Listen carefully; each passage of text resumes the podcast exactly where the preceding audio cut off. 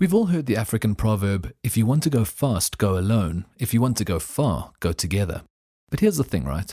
What if everything around you is saying you need to do both? Look, in this age of short termism, where corporations and society at large have an extreme focus on short term results at the expense of long term interests, I think that the update to what that African proverb represents is relevant in today's society, especially as a young person. The road to financial freedom is a marathon, not a sprint. Yet in the world we live in, one needs to have pace and endurance to go the distance. For students and graduates running against the headwinds of life, a little help goes a long way. That's why PPS has created this podcast, Further Faster.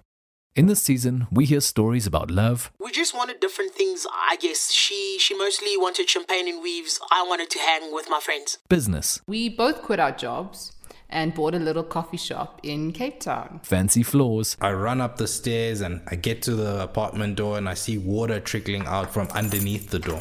and even buying sneakers. Well, I'm a size 3. You can imagine the shoes that are readily available in my size. We look at how those things we love doing are affected by debt, why emergency funds matter, and how you can go about balling on a budget.